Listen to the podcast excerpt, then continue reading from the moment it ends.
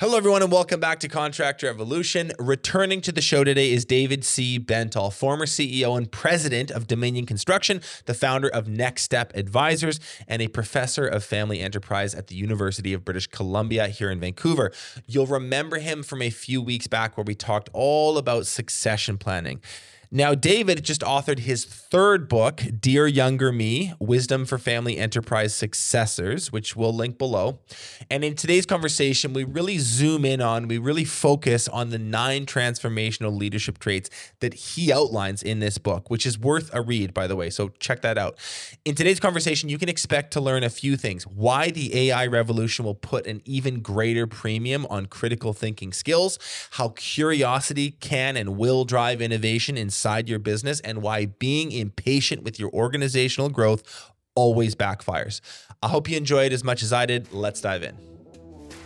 You're listening to Contractor Evolution, where we unpack the systems, tactics, and skills you need to take your fast growing contracting business to the next level. If you're here to learn what it takes to scale up, work less, and increase profitability, you've come to the right place.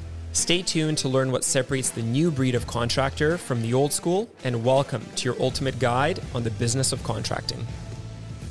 David, welcome back to the show, man. It's good to see you. My pleasure. Thank you so much for having me again.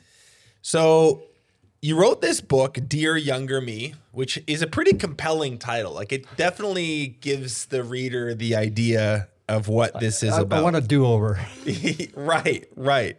So, so can you maybe just uh, can you maybe just share why you wrote this book and and and what it's about for you? Benji, I mentioned it was I want a do over. What happened was I was on an airplane flying back from Alberta, and I'd been at a family client meeting in Saskatchewan, and then a, su- subsequent different family meeting in in uh, Alberta, each with different families. Mm-hmm.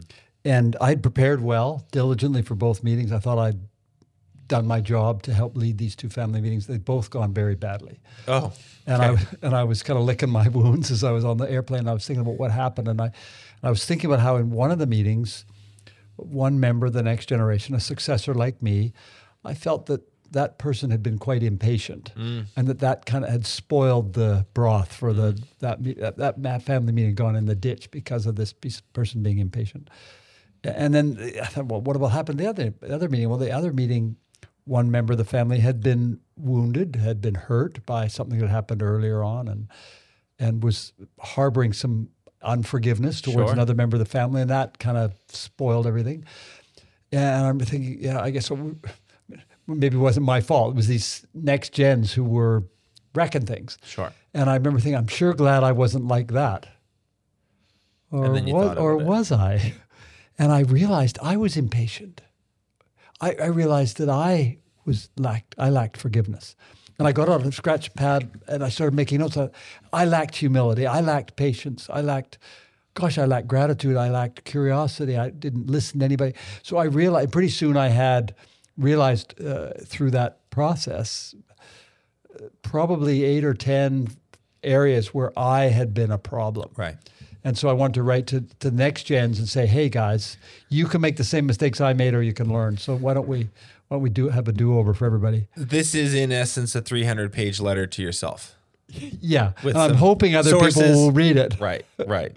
Now the the the subtitle to it is nine character traits to transform your leadership, and these are traits that you have learned through your own lived experience and now written about in this book that you feel make a massive difference, uh, really move the needle to someone's yeah, ability yeah. to to lead effectively. So, what I wanted to do today, I thought it would just be neat to kind of go through all nine, which seems like a lot to cover, but we'll just do we'll just do quick hits on each. And so I'm gonna, I'll maybe read off the trait that can I've I just, taken can from I the just chapter. Right, out, can sure. I right off the top just interrupt and say that for those who are listening, if you, if any of these traits, humility, curiosity, listening, if anyone on the on the, the call here feels that they're lousy at these things. I just want to, I'm in the remedial class. That's why I've, that's why I've written about them. So I'm not an expert on any of the. Thank you for saying that. You're not you're not you're not claiming to have this all no, figured I, out. I've written the book because I was I was was lousy at all these. Maybe still am, but I'm working on it. It's a good segue into the first trait, which is humility, and you've just exemplified some yourself. There's also these really great quotes at the start of each of these chapters, which I'll read. So, humility. True humility is not thinking less of yourself. It's it's just thinking of yourself less. So so how do you define it in your own words, and then and then uh, maybe I'll tack onto that. Why do we resist it? Why is it so challenging? Well, I think most of us think about humility uh, um, when we see it, uh, a lack of it. We, we, so let's talk about it in terms of what it isn't, Right. Because we we know people who are arrogant, Egotistical. we, e- egotistical, mm-hmm. abrasive, and so we can we can spot a lack of humility a mile away. And I think at its worst, humility is that it's arrogance, it's self assertiveness, oh, inflated mm-hmm. self confidence.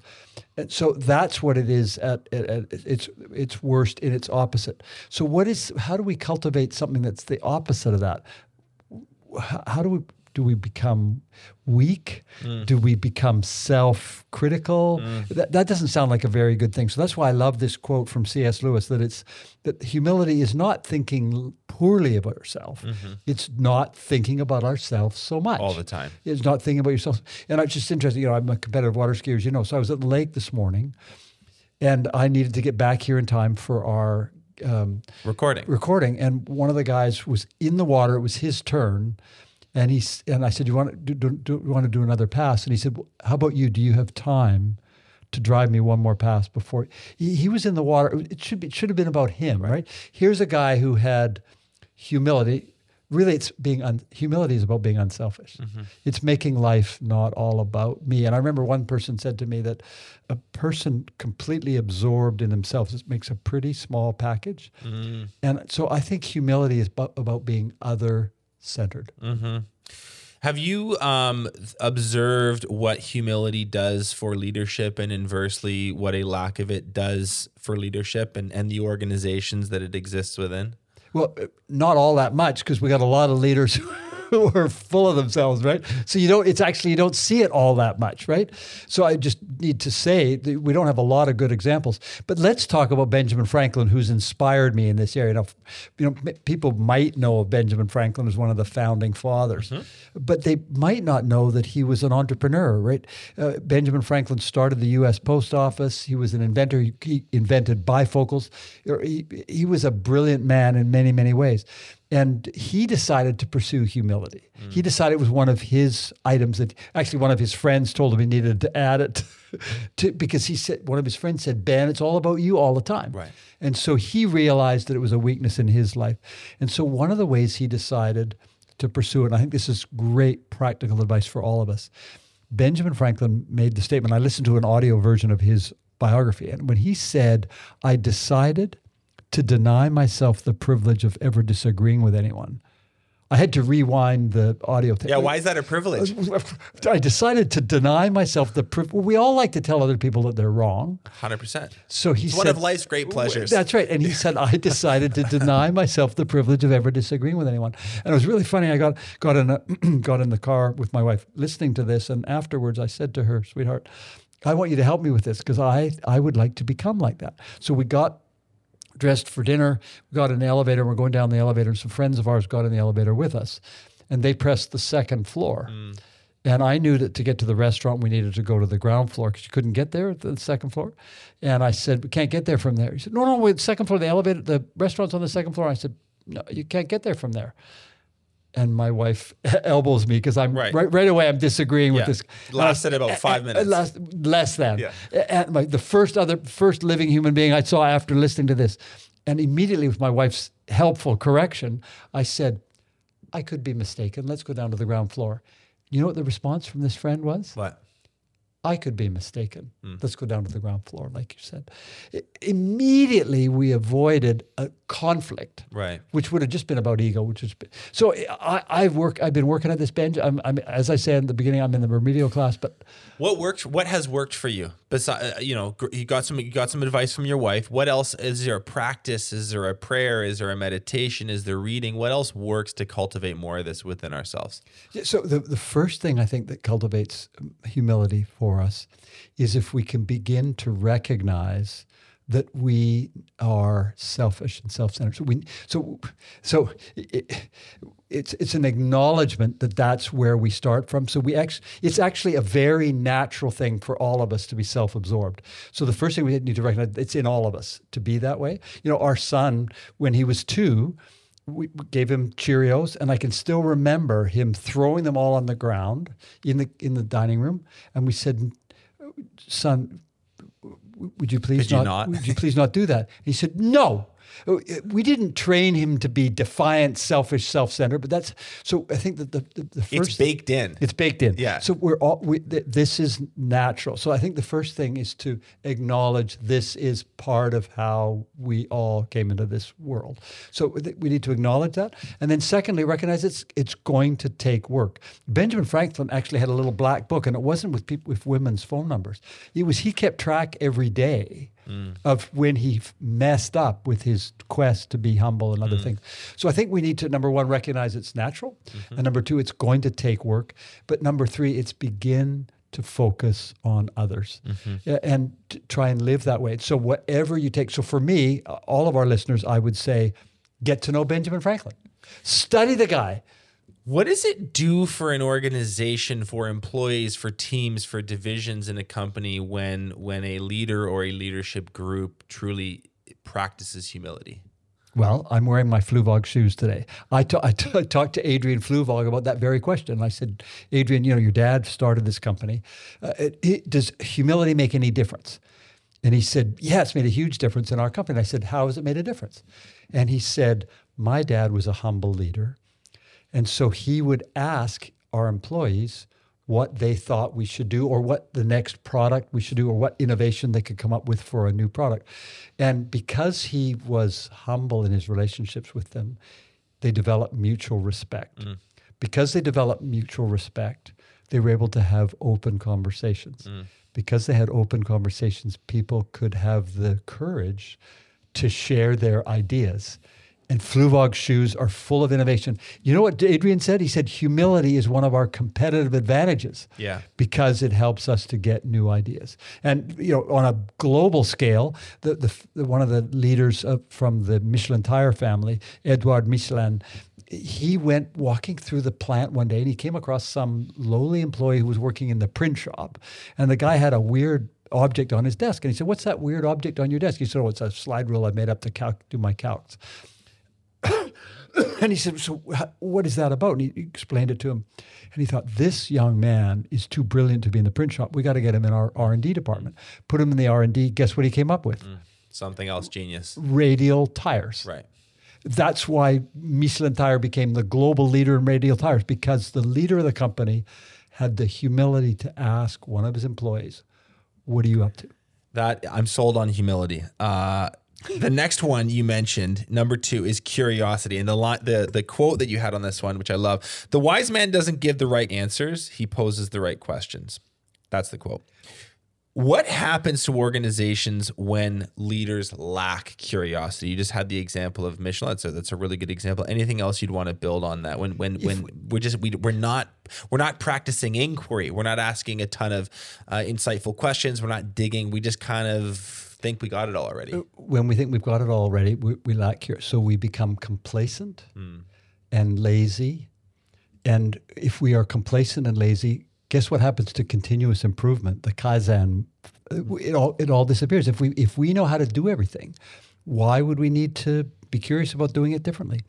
So it- the, the, the drive for continuous improvement, the, the drive for excellence, right? The relentless pursuit of excellence all disappears if we if we lack curiosity. And you know, I, I love to in, in my book I've tried to talk about different um, virtual mentors for me. So Benjamin Franklin was is my mentor for Sure. for humility.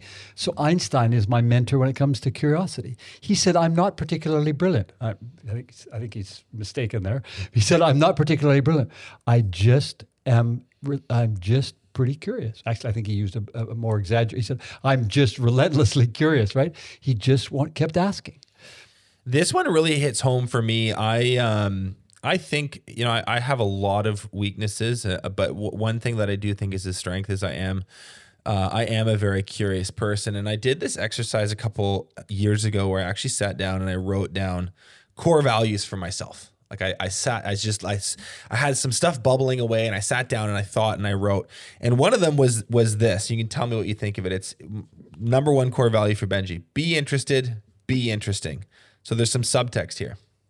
Be fascinated by the world and by other people. Let curiosity take you where it wants to take you. If something piques your interest, explore it with zeal. Read books, try new food, travel, listen to weird music, start new hobbies, all for the sake of it. If it interests you, do it.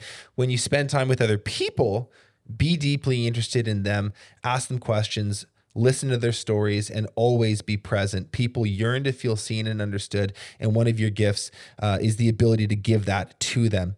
Do these things, and you will always be the most interesting person in the room.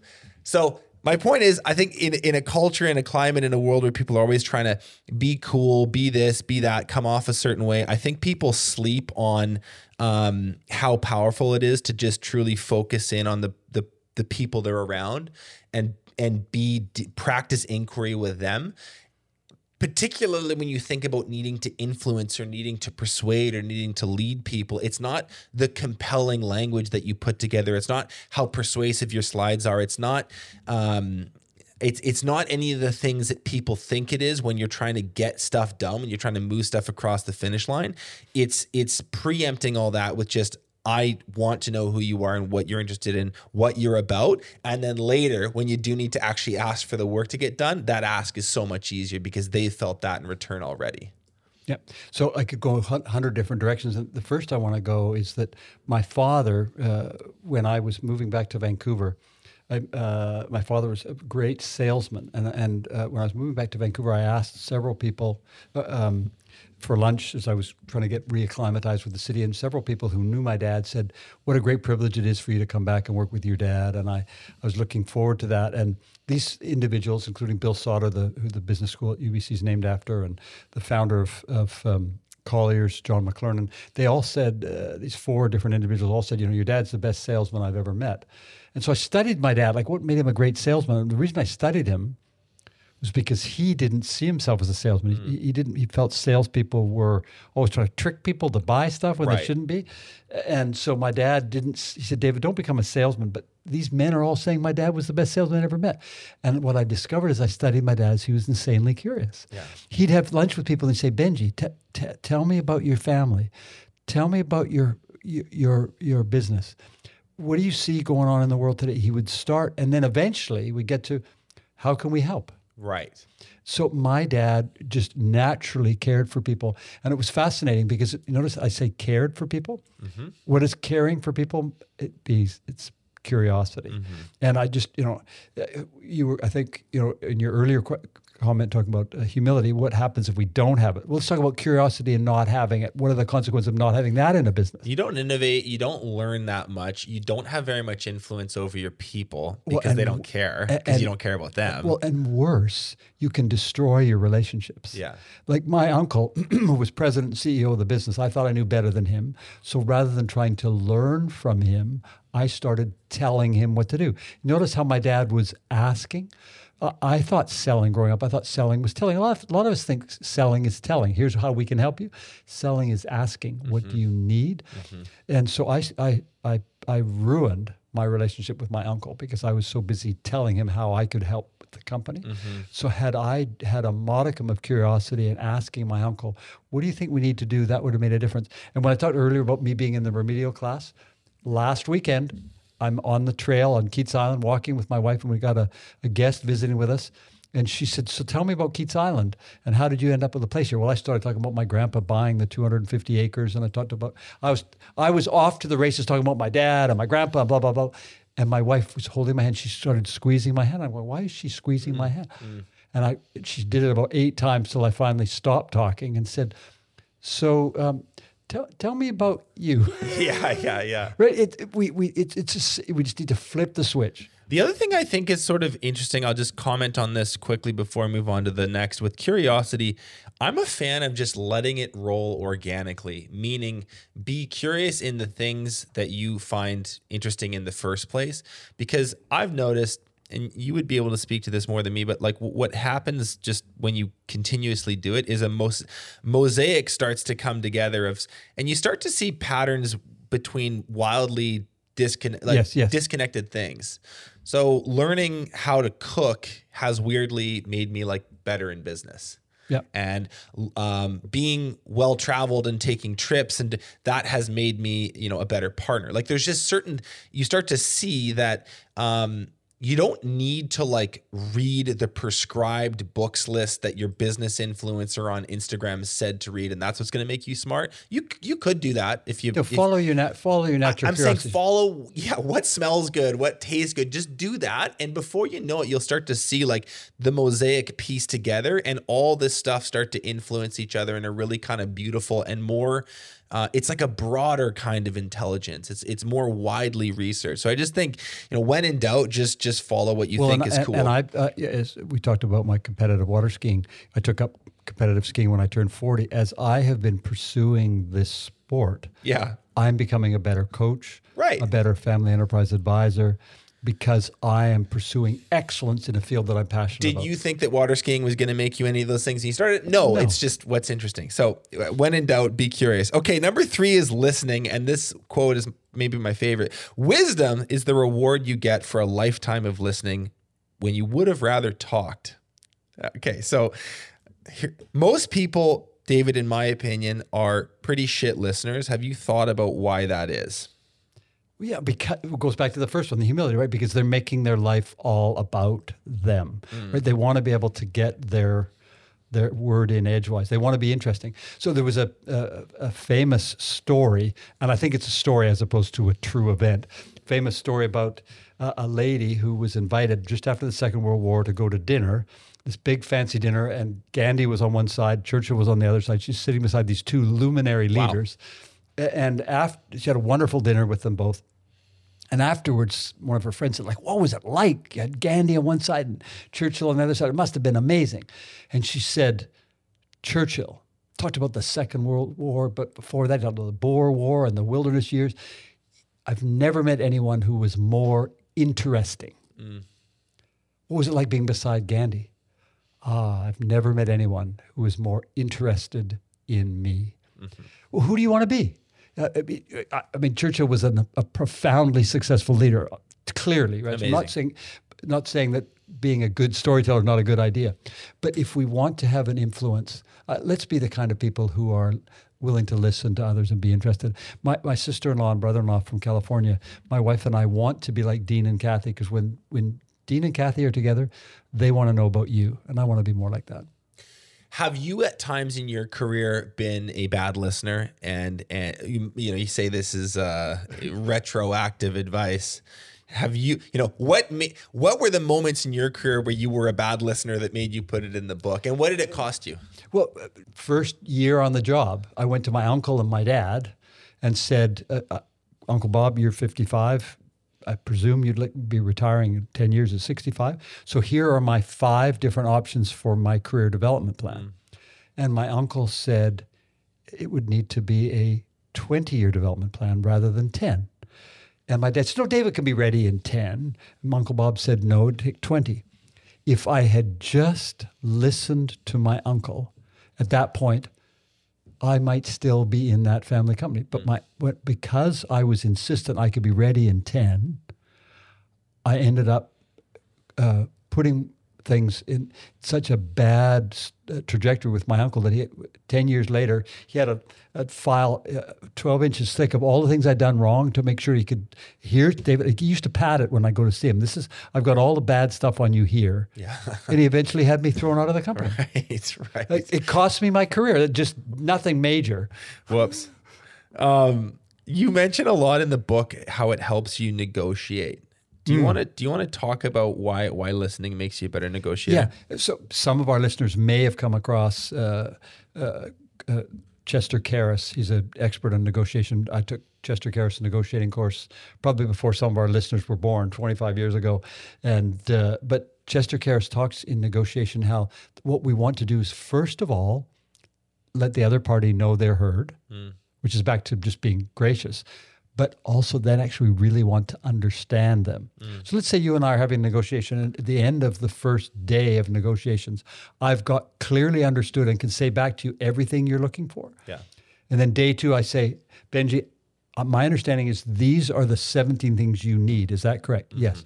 We can get you all of those. How are you going to be? You're going to be pretty happy, Pretty about that, right? yeah. Okay. I can get you all 17. Now, in order to do that, here, here's what I need. Mm-hmm. Like mm-hmm. that's going to completely change things. Mm-hmm. I, I also think that it is. I did an episode uh, a year ago on on. We just did a short one on active listening and mm-hmm. just the practice of it and how to make eye contact and how to lean in. And it was very it was very like step by step. Like this is not just the why and the philosophical aspect of it, but this is literally how you of do it how you in do it, in, in a sales meeting, in an interview, all, all this stuff. And the the point that I make about this, because I, I come from a sales and marketing background, is like if you if you really want to influence people, the easiest way to do that is not with more persuasive scripting. It's just with better listening in the 1st place. And then when you go, okay, so here's what I need, they're just like uh, a lot Yeah. more malleable. You've Yeah, got yeah. them in the palm of your hand. Well, and not only do you have them in the palm of your hand, but you actually genuinely Know what they need. and know what they need. Yeah. So you can make a deal that works. Okay, number four is empathy. We all have empathy.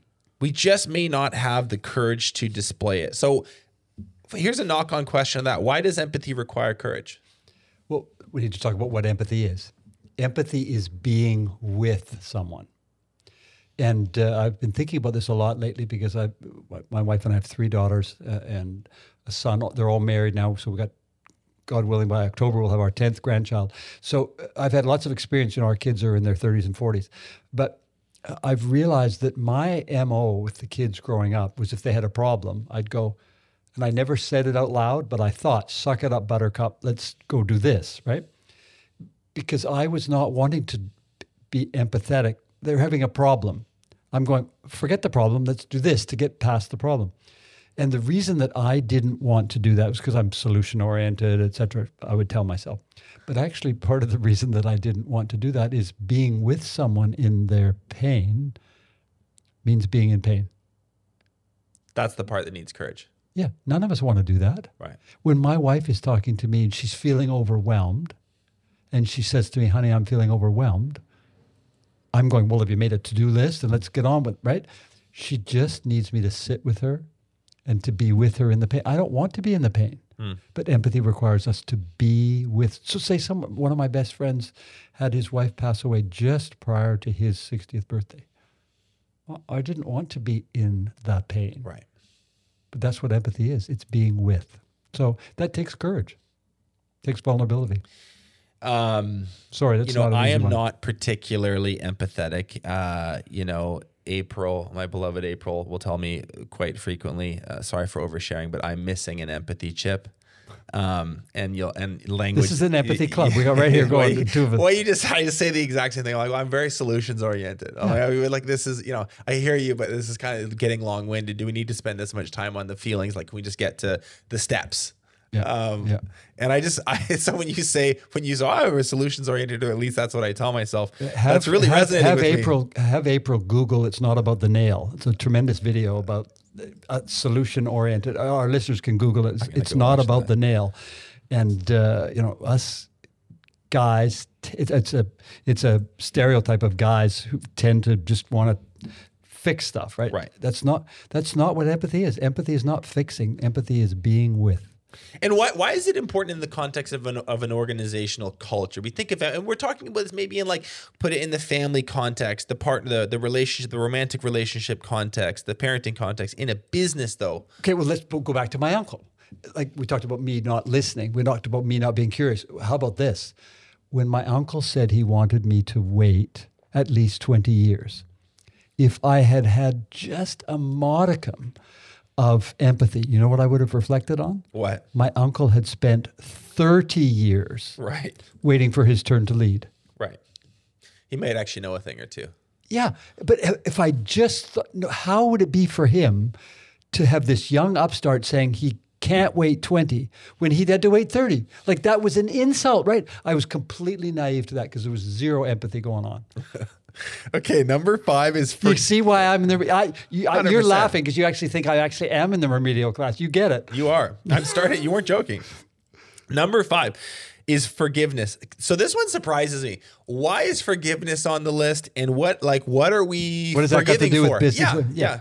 Okay, so you talked about your beloved April, my wife Allison. Okay, so if you have a relationship with anybody, our four kids, our 10 or nine, soon to be 10 grandkids, if you have a relationship with it, your relationship with Matt at the company here, if we have a relationship with any other human being, they are going to let you down because they're imperfect. If someone lets you down, you have a choice to forgive them or have a relationship that is encumbered by either bitterness or disappointment that impairs your ability to move forward. Right? You know, I played rugby all through high school and university. The guys that I played with, we all made mistakes on the. I, I played with great. The other fourteen guys were great. We, but we all made we all made mistakes, right?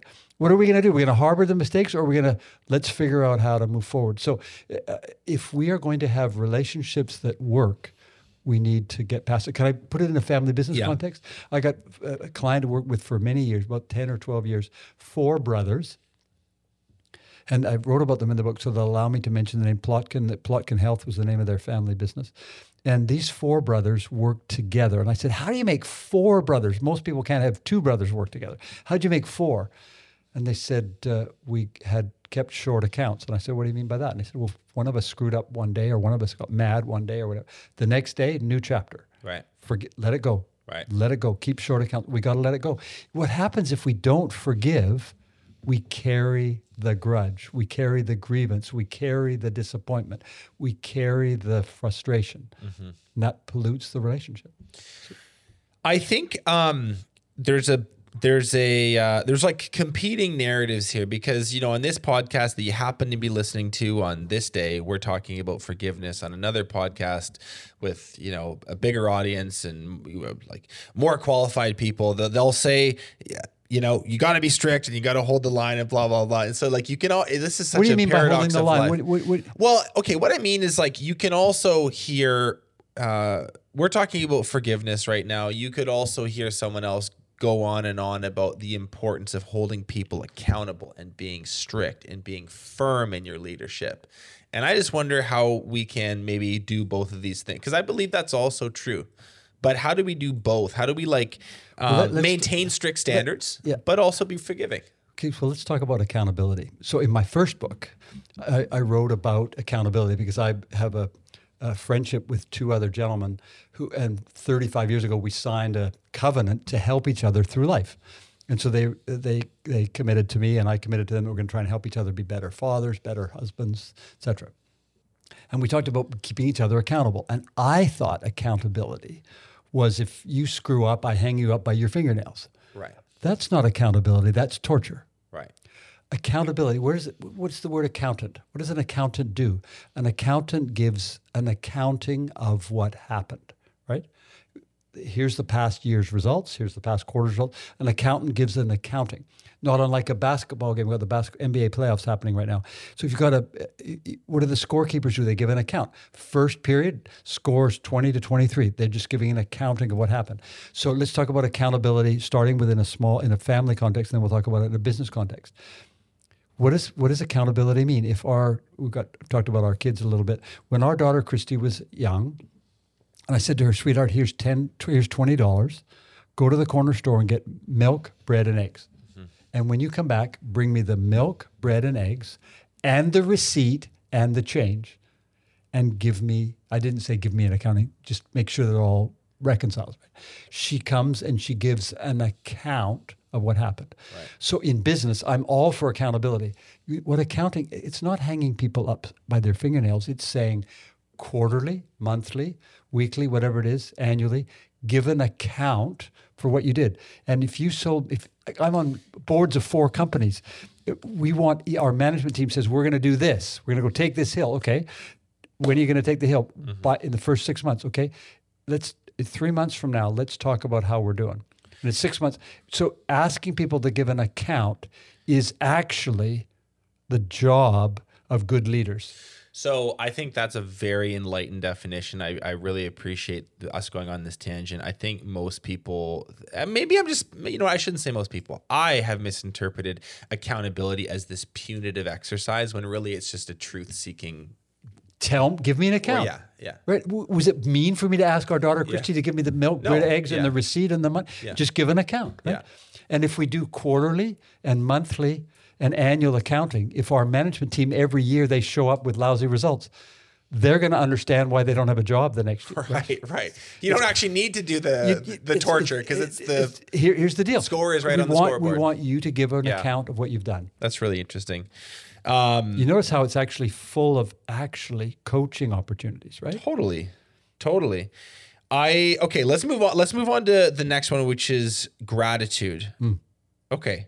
Gratitude is the recognition that life owes me nothing and all the good I have is a gift. Love that.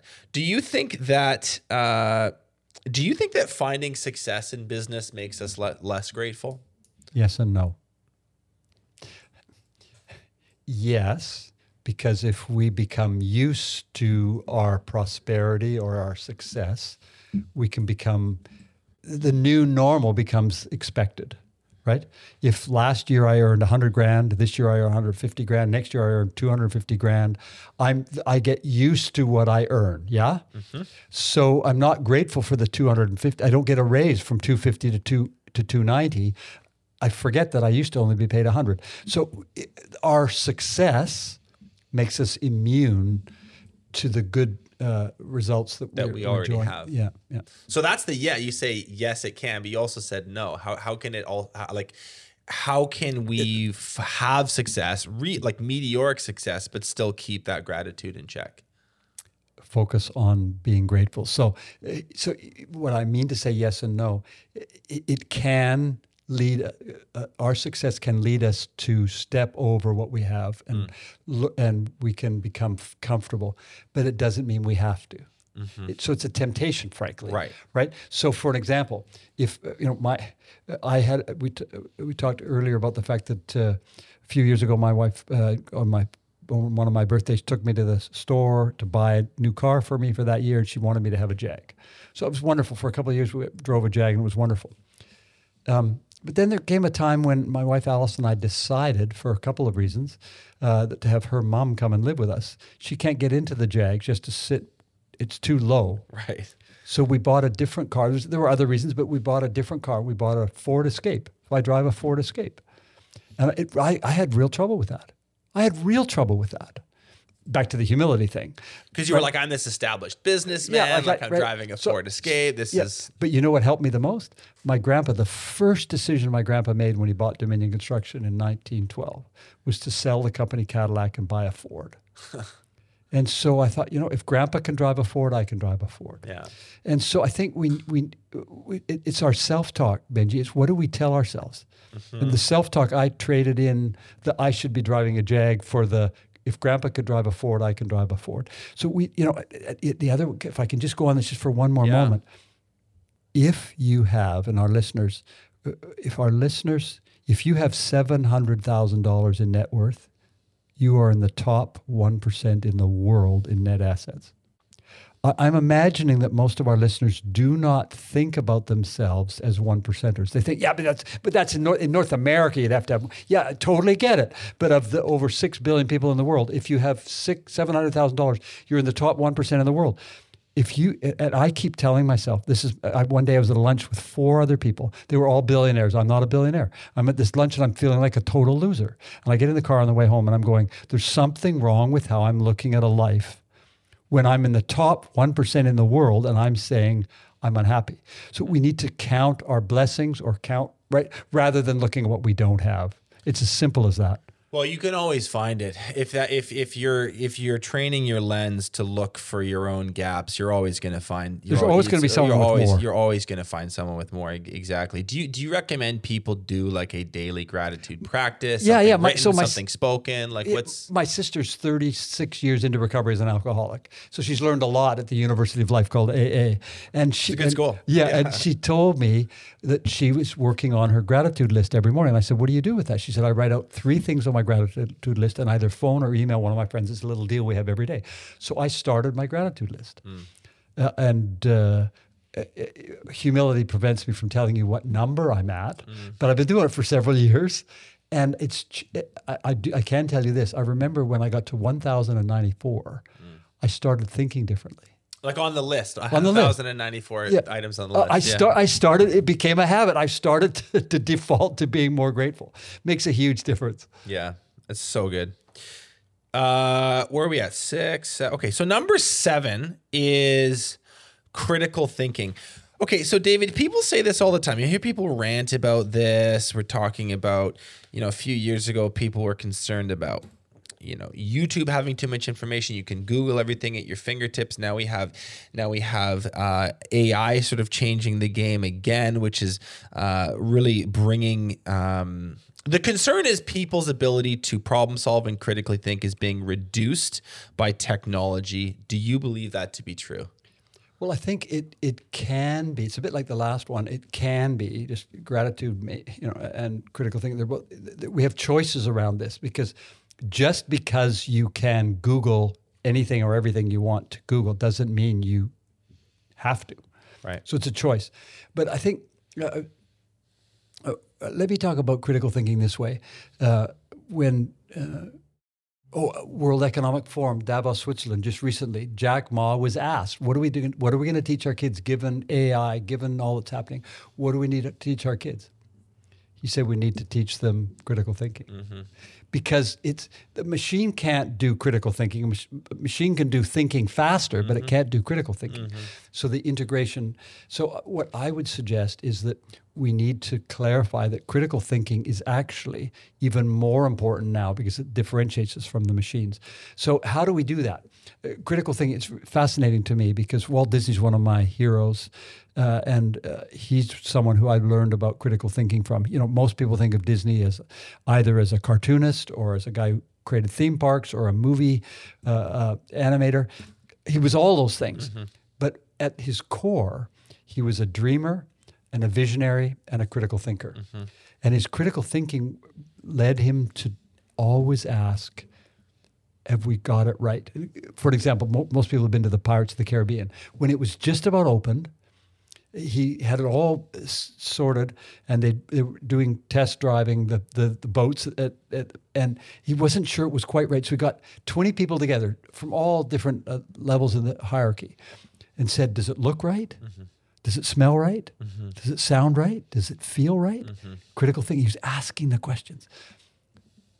And one of the young guys, uh, junior member of the team, said, Mr. Disney, I grew up in the South. And on a night like this, there would be lightning bugs. That's what's missing. And Disney said, You're right. And so, you know what they did? They actually imported live lightning bugs and had them flying around the ride until they could make robotic lightning bugs. Walt Disney was not criticizing anybody. Mm. He was exercising critical thinking, mm. asking, does it smell right? Does it look right? Does it feel right? That's what critical thinking is about. It's not criticizing.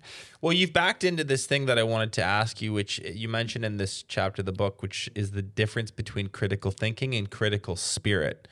So maybe actually that okay, let's define both. Let we've talked a little bit without actually giving a definition. Do you have a simple sentence or two to define critical thinking? And then once you do that, what's critical spirit and why should we sort of approach Critical thinking is being systematic about our problem solving, right? When I was at UBC Commerce 492, I'll never forget the define the problem, mm-hmm. list alternative ways of solving the problem, evaluate the pros and cons of, Of that, each. and make a decision. That's critical thinking at its simplest, right? It's being systematic. Or my mentor, Dick Myers, who we talked about earlier, Dick Myers would say, collect information until the decision makes itself. So th- that's that's what critical thinking Love looks it. like. Okay, so uh, what is a critical spirit? A critical spirit is criticizing people. So uh, there's a, uh, a firm in Alberta, a land, uh, uh, uh, Brit Land and Engagement's the name of the company, and uh, the, the founders of that company have decided that in their company they're going to be hard on ideas and soft on people. Uh, when I was growing up, I was hard on people. And so you notice Walt Disney in the example with the Pirates of the Caribbean, he was asking hard questions about ideas, but not critical of people. And so I got them all blurred. I was critical of people. Do they come packaged like No. often in people? No. Do, do, do critical thinkers often, unless inter, unless Yes. they've learned something, Yes. come with some critical spirit also? Yes. Yes. I mean, there, there, there's an iconic leader who I will not mention who makes products that we all uh, are very fond of, that he was very, very hard on his people. Right. He was demanding about the products being right, but I think he slipped over into being hard on the people. We don't have to. We don't have to have both. I think that's such a good soundbite. Hard on ideas, but soft, Soft on, on people. people.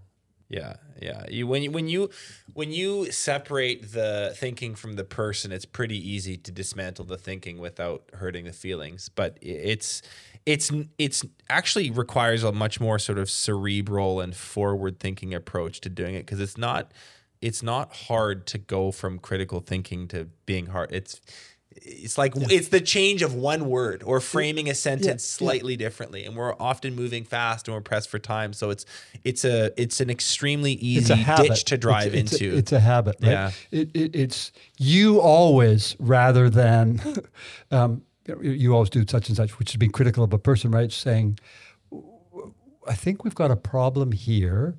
What is the problem? If you heard of the problem in the glass, no so our daughter Christy and her husband Steve went to a counselor and he was helping them to try and resolve problems rather than fighting each other, how to work together to solve the problem. So he said, take the problem and put it in the glass. There's the problem on the table. Uh, we have a disagreement about how to spend money. Let's us together, side by side, look at the problem in the glass. right There's the problem. It's not you. Right. There's the problem in the glass. We don't agree on how to spend money. Okay, there's the problem. How can we resolve that? Yeah. not that beautiful? It's, it puts it out there. It's not between you and me. It's out there. We could be together on it.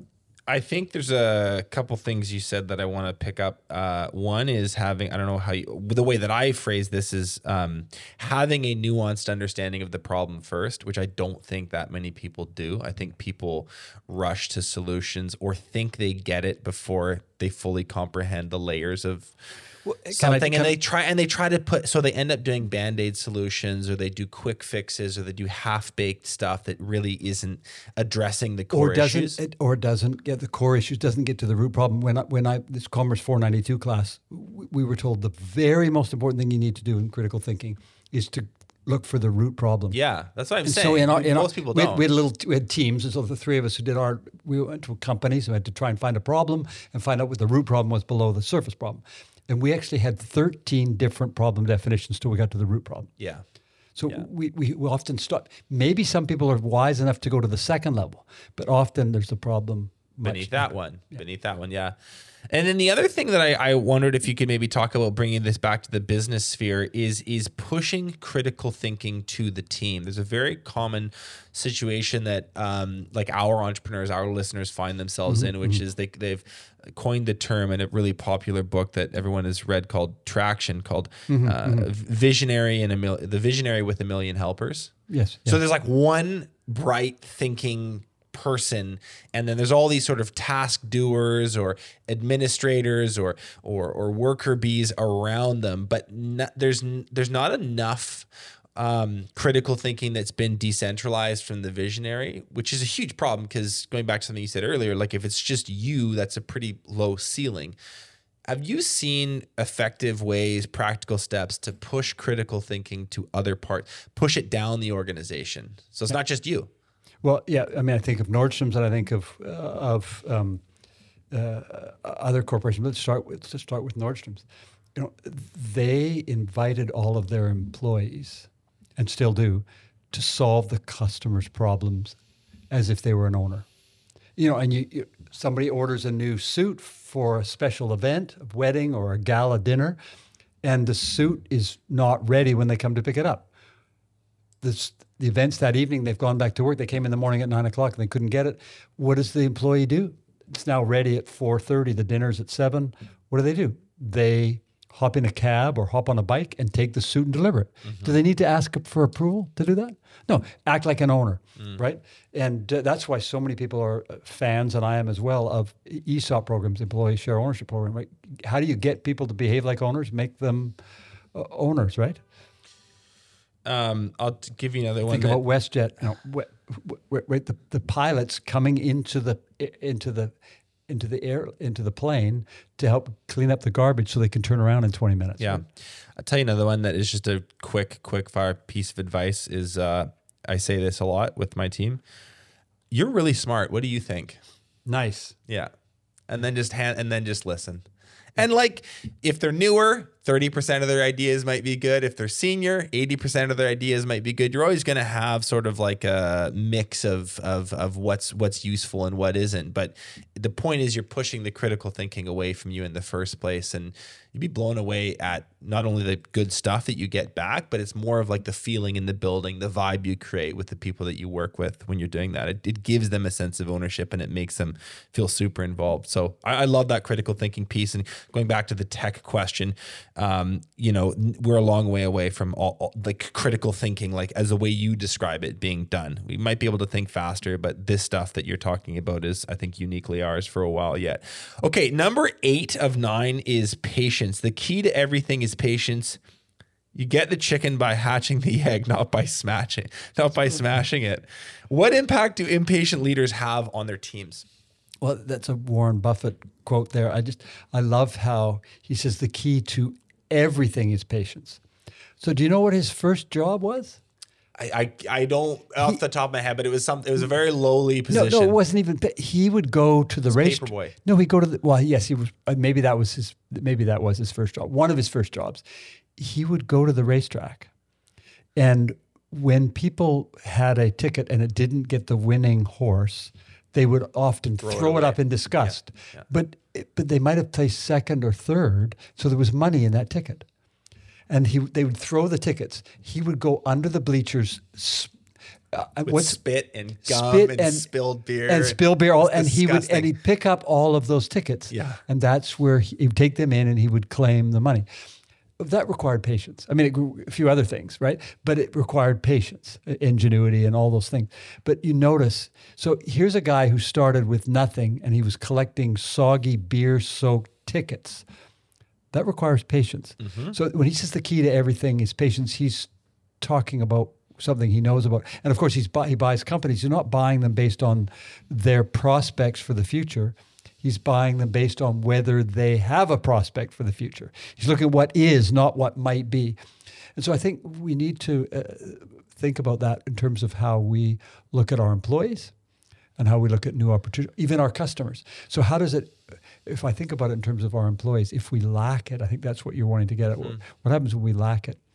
You know what happens for if, if we if we lack patience, we're going to do it ourselves rather than have the patience to let someone else learn how to do, you, you learn how to do it. You talk about a, a guy with a bright idea and a thousand helpers or a million helpers. If I'm trying to do everything myself, uh, it's because I don't have the patience to let other people learn or let them fail while they're learning. So I think that we become, it's fascinating. The, the former head of, of, of um, Ogilvy Advertising in New York was being interviewed and he had on his, on his windowsill those Russian dolls, you know, the big one, the littler, smaller, smaller, smaller one. And he said, and the, the person interviewing said, what do you got those dolls there? And he said, to remind me that if I hire someone who's just a little bit smaller than me, and they hire someone who's just a little bit smaller than them, we'll become a company of midgets. but he said, if I hire someone who's just a little bit smarter than me, and they hire someone who's just a little bit mm-hmm. smarter than them, we'll become a company of giants. Mm-hmm. And so I mm-hmm. think that if, if we don't have the patience to let other people grow, we're going to become companies of midgets.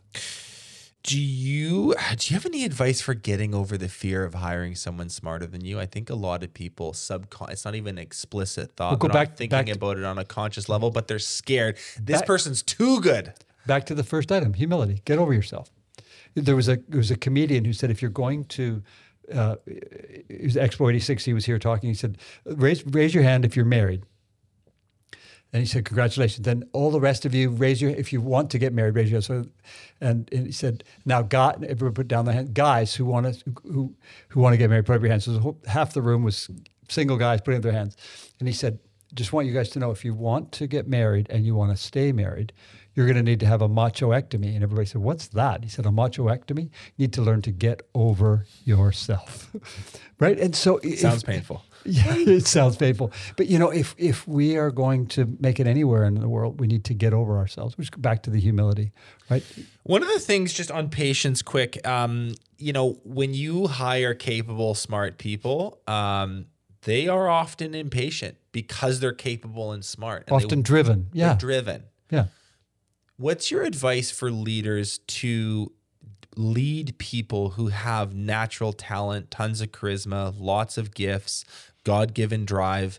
All of those are good things, by the way, but it does come with the you know the asterisk beside it, which is these people are often impatient. They often want more than they're entitled to faster than you think they should be. How do you kind of like how do you like corral those people? Well, first of all, I think I'd, I'd like to just talk about the word driven uh, and drive. I actually think being having drive is a positive thing. That means willing to work hard, willing to put in the extra. That's a great thing. I actually, my daughter and I, Jen, disagree on this. I think drivenness is actually unhelpful. Interesting. Because I, I, I personally, it's my own philosophy. Sorry, Jen, if you're listening. I, I think drivenness, think about drivenness in, in its um, it, it, relating to a car. You and I are in a car, mm-hmm. and you are driving the car, then I'm being driven. Mm-hmm. So you are in control. I'm being driven by you. If we are driven, mm. we're not in control. Interesting. Being driven, we're actually we're either driven because we're obsessed or neurotic or, or fearful or insecure mm-hmm. or overly ambitious or arrogant, like we thought. Oh, drivenness leads to those things.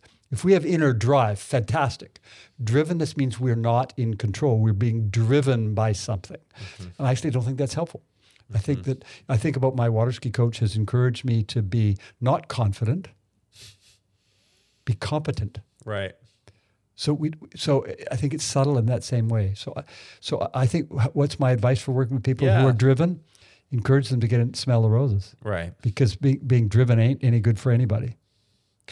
Number nine, and we'll close it out on this one. It's a good one. Contentment.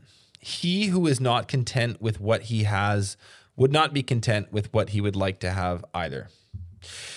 Um. So in my experience, and I'm, I'm talking about myself, uh, we just talking about a drive a second ago. This is related. This concept of being like a goalpost mover. So you'll set a goal for yourself, and you'll say, "When I have X, Y, Z, all these other problems will go away, or I'll be happy, or I'll feel fulfilled, or whatever." Mm-hmm. Um, and I think that there's a le- I think that there's like an inescapable nature of being an entrepreneur where you're gonna be a goalpost mover. I heard a quote the other day on LinkedIn, um, which is like if you don't read something that you wrote two years ago and think it's crap, you're not moving fast enough. Yeah, yeah. And I like that. Yeah. I posted it, and you know the comments were like, "Well, you know, you're being too hard on yourself." And some people say, "Absolutely, 100, percent I agree." So obviously, this is sort of a it's a question of where you come down on it, but um, when it comes to ambition and contentment and goalpost moving, how do we find contentment and inner peace and enjoyment and joy while keeping that ambition? Can you do both at the same time? Yeah. So we have to go back. It, it, we have to go back a couple steps to gratitude, right? If we are anchored in gratitude, we can still try and move the goalposts. If we are anchored in grat, if we are anch- if we are patient we can still move the goalposts. We just might need to change the time frame. My view is that if we lack contentment, we can become obsessive. So I, I was obsessive. That's why I've written about it. I, I was obsessed. Think about it. I talked to you uh, earlier about how my, my uncle wanted me to wait until 20 years to become president of the company. I said, no, unless I can get it in 10. I mean, it sounds so childish. I wanted in 10. Like, what the heck was I thinking? Are you familiar with the, the name Fisk Johnson or uh, SC Johnson? So, yeah. SC Johnson, they own Johnson Wax, sure. but they also own Ziploc bags and Raid and all kinds of things. Fisk Johnson became president and CEO of that company. But he was willing to be patient. That's one of his traits. But he was also willing to be content with the journey. His dad, Sam, was such a powerhouse leader Fisk said, if I go and work with that, I'm going to blow this thing up because he and I are never going to get along. So what did what did Fisk Johnson do? He went and got an undergrad degree, physics, and then he got a master's degree in physics. Then he thought, well, we're going to business. I made why not take an, a, a, an MBA as well, mm-hmm. and then why not take a PhD in physics? Mm-hmm. He took six earned degrees so that he could not butt heads with his dad. He was content with his lot. He could have spent his whole life complaining about his dad being too strong a leader, not room for him. Instead, he was content with his lot in life. And he said, I'm going to go to school and learn. Now he's president of an $11 billion a year company or whatever it is. But he was willing to be content with his lot in life rather than being lacking contentment. And I, I, can I talk about one other example? Yeah. Because I was fascinated. I don't know how many of our listeners are basketball fans, but I I am. So I, I, I was fascinated watching when the Toronto Raptors uh, went on their magical run. The best. It was it was amazing, right? And Kawhi Leonard, of course, was the you can't speed was, him up. What, what, you can't what? You can't speed him up. No. Speaking of patience, Yeah. he plays the game at his own pace. Yeah, but what's interesting, he plays the game at his own pace. But I'm, I want to talk about contentment.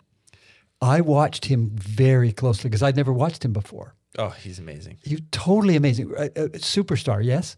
But did you notice if he got a great shot, he was not overly celebratory. No. Did you notice if he mixed a shot, missed a shot, he was not down. Why? He was content to give his best. That's what enabled him to be even keeled and to lead that team to a championship. I want to be the kind of leader. I'm hoping our listeners will want to be the kind of leaders where they, if they give 100%, They're good with they'll that. be content. Yeah. Some people say we got to give 110%. That's actually nonsense. You can't give 110%. I want every, we want to give 100%. Last example on that, my water ski coach went to the world sorry, the US National Water Ski Championships. He was the second to top seed, so he skied second to last. Mm-hmm. Top seeds got to ski last. He went out and skied. He skied a lifetime personal best. And he set a new US record. Pretty good, right? Pretty good. Good day. He'd been doing this for Good day on the 45, 45 years. Absolutely thrilling, right? Mm-hmm. The next guy out, when next guy out Just bit skied better. half a buoy better. yeah. So could he be content? He said, David, there's something completely wrong with me if I can't be content with the best I've ever done in my life and a U.S. record, even if I only had it for five minutes. I think we have this obsessive, no, you should. You, you should be sad because you came second, first loser. I, I- think there's actually a better way of living. Um, I love the Kawhi analogy, and I I feel the exact same way. The guy doing it right now is Nikola Jokic, and the Nuggets Yeah, are going to yeah. go win as a result. Let's hope He's so. So good. Um, let's leave it at that. Final question: Any like closing words of advice for growing leaders? We did a big sprawling Yeah, yeah, yeah, conversation yeah. of nine traits. Any just like final succinct advice for growing leaders? Yeah, what I if I could ask uh, our leader, our listeners to uh, who are leaders to do one thing, create your own virtual Hall of Fame. I've got Disney, I've got Nelson Mandela, I've got um, people. We've already talked about Benjamin Franklin and uh, Einstein. Uh, I would invite our, our listeners to build your own personal Hall of Fame. Who do you want to be like? Study those people and let them rub off on you. That's a great place to close. I love it. Thank you so much for being here, David. I really My appreciate pleasure. it. Thank you very much. Take care. Thanks a lot for listening to this episode of Contractor Evolution. Uh, if you've already subscribed to our channel, consider sharing this episode with another contractor who you think needs to hear it.